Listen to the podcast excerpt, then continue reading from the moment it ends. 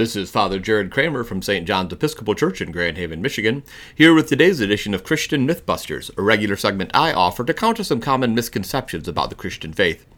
I mentioned last week how during Lent, members of my parish are reading the book The Crucifixion Understanding the Death of Jesus by Fleming Rutledge.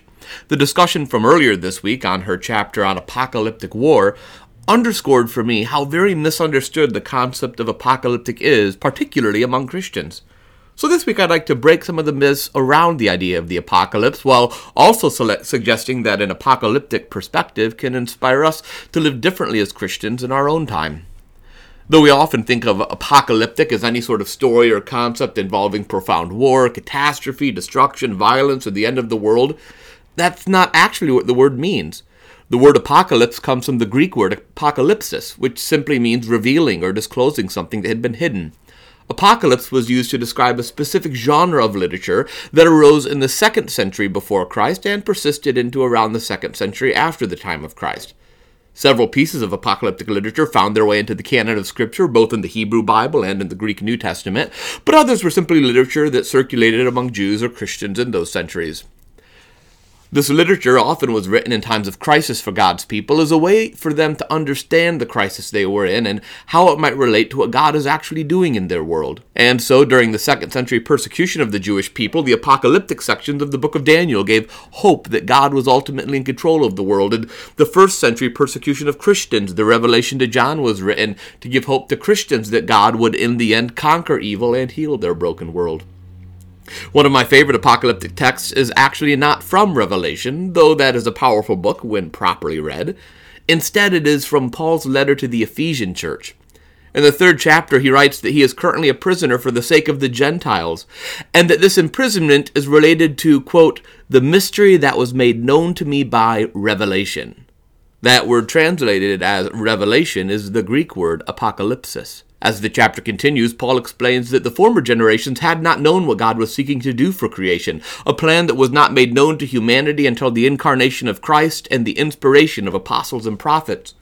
What is that plan, you might ask? Paul writes, quote, That is, the Gentiles have become fellow heirs, members of the same body, and sharers in the promise in Christ Jesus through the gospel. You have to remember that for a first century Jewish person, the idea that a Gentile could be a part of the people of God without first becoming Jewish was contrary to everything they'd understood in the Hebrew Bible. It was contrary to everything their religion had told them.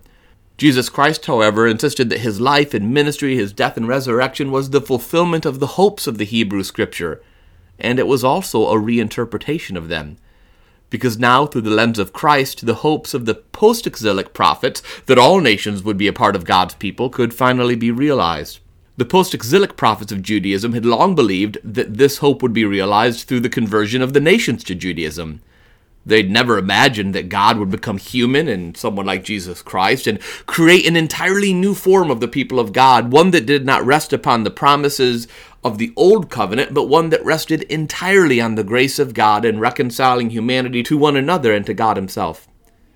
This mystery that Paul talks about, the mystery of God reconciling all people to Himself, a mystery that challenged how Jewish people read Scripture, that mystery is still at work in the church today. In the Episcopal Church, we have insisted that this is the basis for our own insistence on the full place of LGBTQIA plus Christians in the church. We understand that it's contrary to how people used to read the Bible, how many people still read the Bible today. But we believe that the Holy Spirit has moved among us as a church, particularly through our LGBTQIA plus siblings in Christ, that the Holy Spirit has shown us that our old reading of Scripture was flawed, it was distorted by discrimination and the systems of this world which seek to oppress and marginalize. The Spirit showed us that our LGBTQIA plus siblings have all the fruits of the Spirit. Their relationships are holy and life giving. They should not be told to be somehow different than God created them. They should not be told to live celibate lives or deny their created identity. Instead, they can teach us, in the words of St. Paul, the wisdom of God in its rich variety. Just like how the Spirit revealed the church was wrong on engaging in religious wars or slavery or the role of women. God is always working to unveil and reveal the truth of God's plan of love and reconciliation. You and I just need to have faith to see it. Thanks for being with me. To find out more about my parish, you can go to sjegh.com. Until next time, remember protest like Jesus, love recklessly, and live your faith out in a community that accepts you but also challenges you to be better tomorrow than you are today.